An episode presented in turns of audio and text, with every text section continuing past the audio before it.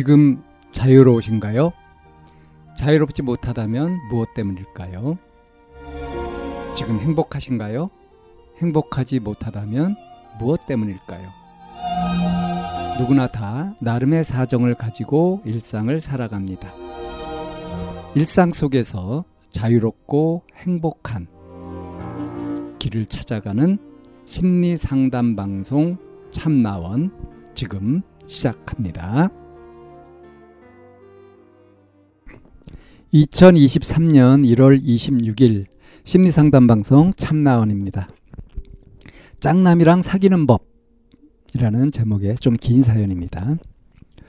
부끄럽지만 최대한 솔직히 알려드리도록 하겠습니다. 세 살 때 라오스라는 나라에 오게 되었어요.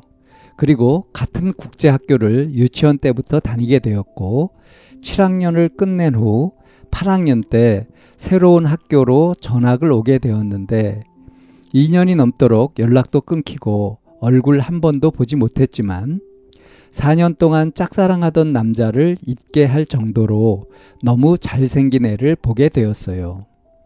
처음에는 조금 계획을 짜고 접근하려고 말도 안 걸고 그냥 가만히 있었어요. 가만히 있었어야 했는데 시월달쯤에 제가 용기를 내서 짱남이 좋아하는 게임에서 친구 추가를 하자고 하면서 말을 걸었고 친구가 됐어요.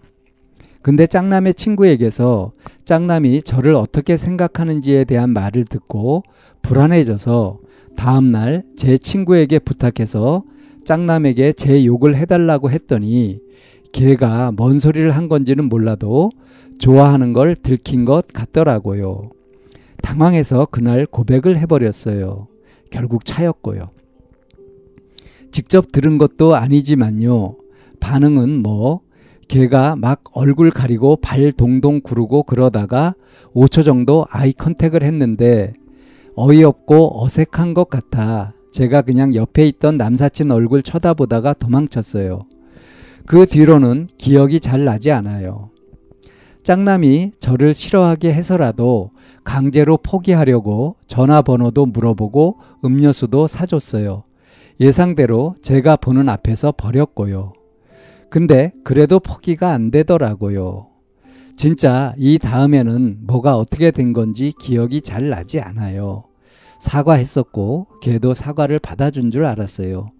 가끔 짱남이 진짜 쓸모없는 것으로 말을 걸었거든요. 저랑 짱남이 선택 과목으로 연극을 골랐는데 수행평가로 연극을 창작한 뒤에 직접 연기를 했어야 하는 게 있거든요. 저한테 웃으면서 준비됐냐고 물어봐 주더라고요. 저는 다른 사람한테 말하는 줄 알고 무시했더니 제 쪽을 보고 있더라고요. 야, 너 뭐해? 이 새끼야. 이십 킬로그램 감량하려고 하고 피부과도 다녔어요. 짱남 때문에. 근데 짱남 친구가 저보고 제가 예뻐져도 짱남이 저를 좋아해 주진 않을 거래요. 이거 보고 당분간 잠시 미친 건지 뭔지 짱남 욕을 인터넷에다가 조금 썼어요. 어차피 짱남이 저보고 이상하다고 하고 뒷담 까고 그래서 복수심에 그랬나 봐요. 근데 갑자기 겨울방학이 끝나고 짱남 여사친이랑 대화하다가 짱남이 제가 예쁘다고 했다는 사실을 알아냈어요. 나는 아직도 내 몸과 얼굴에 결함이 많다고 생각되는데 이제 와서 예쁘다? 순간적으로 너무 화가 나서 짱남이 죽었으면 좋겠다는 등 글을 올렸습니다. 근데 결국엔 교장 선생님한테 들켰고 부모님까지 학교에 불러야 했어요. 짱남 때문에 퇴학당할 위기에 놓였기도 했지만 짱남이 너무 좋습니다. 어떨 땐 예쁘다고 하고 어떨 땐 역겨워서 제가 없어졌으면 좋겠다고도 하고 한 번은 대화하다가 저를 비웃은 적도 있고 어떨 땐 착한 척하면서 아무 일도 없었다는 듯이 요즘 어떻게 지내는지 물어보던가 다음 교시 뭔지 알려달라던가 왜 항상 마스크를 쓰고 학교에 다닌다든지 이런 쓸모없는 질문들을 해요. 짱남이 유월달에 전학 간다던데 적어도 관계 회복할 방법은 없을까요? 짱남이 저를 제외한 모든 사람들에게 친절한 기분이 들어요. 짱남 때문에 퇴학당할 뻔했지만 다 용서되고 짱남이 저에게 한 모든 짓도 다 용서될 정도로 너무 짱남이 좋아요. 좋아하는 데엔 이유가 딱히 없어요. 개의 목소리도 좋고, 개가 금발 장발남인 것도 좋고, 그냥 눈이 갈색인 것도 좋고, 저보다 키도 작고 슬렌더한 체형인 것도 너무 좋아요. 전교생이 제 짝남을 미워하지만 그래도 저는 짝남이 너무 좋아요. 짝남이 항상 점심을 혼자 먹는 것도 안쓰러워요.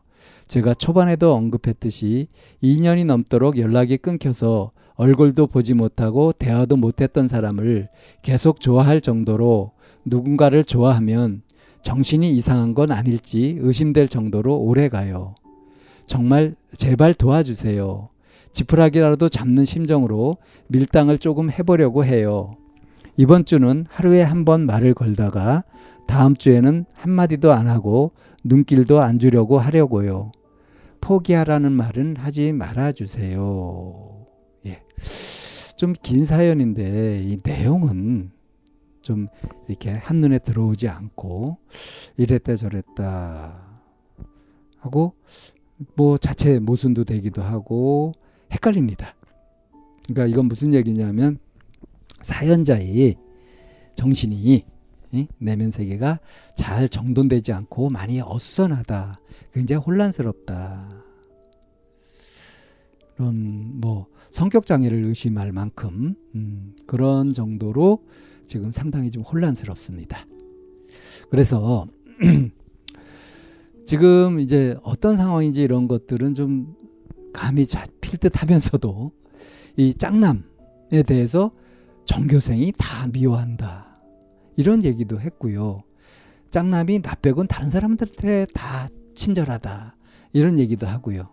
그래서 어느 하나 아, 이렇게 했구나라고 그대로 받아들일 만한 이 사연자의 표현을 아 그랬구나라고 이렇게 인정하고 그렇게 받아들일 만한 내용이 찾기가 힘들어요.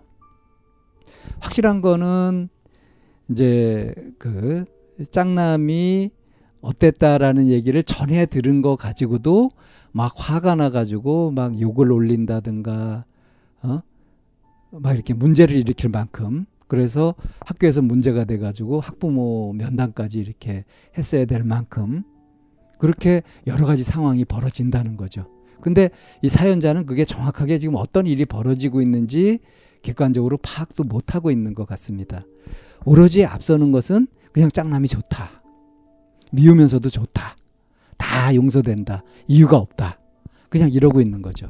그러니까 자기가 좋아하는 감정이 드는데 그것만 이렇게 중요하고 다른 것들은 다 신경을 안 쓰고 이러는 거예요. 그러면서 이제 포기하라는 말은 하지 말라, 나한테 이런저런 충고하지 마라, 이러면서 이제 사연을 올린 거죠. 그래서 이런 경우는 아, 이 사연자한테 어떤 충고를 하거나 조언을 한다거나 해도 도움이 전혀 안 될 겁니다. 그래서 이 사연자는 길이 다른 건 없어요. 상담을 꼭 받아야 될 것 같습니다. 어쩌면 음, 신경정신과 가가지고 진단을 받아야 될지도 모르겠네요. 이렇게 평범해 보이지 않습니다. 좀 심각해 보이니까 꼭 이렇게 신경정신과나 아니면 상담실을 찾아서 좀 검사도 받고, 그래서 전문가의 도움을 좀 장기적으로 꼭 받았으면 좋겠다, 이렇게 말씀드리면서 이 사연 정리합니다.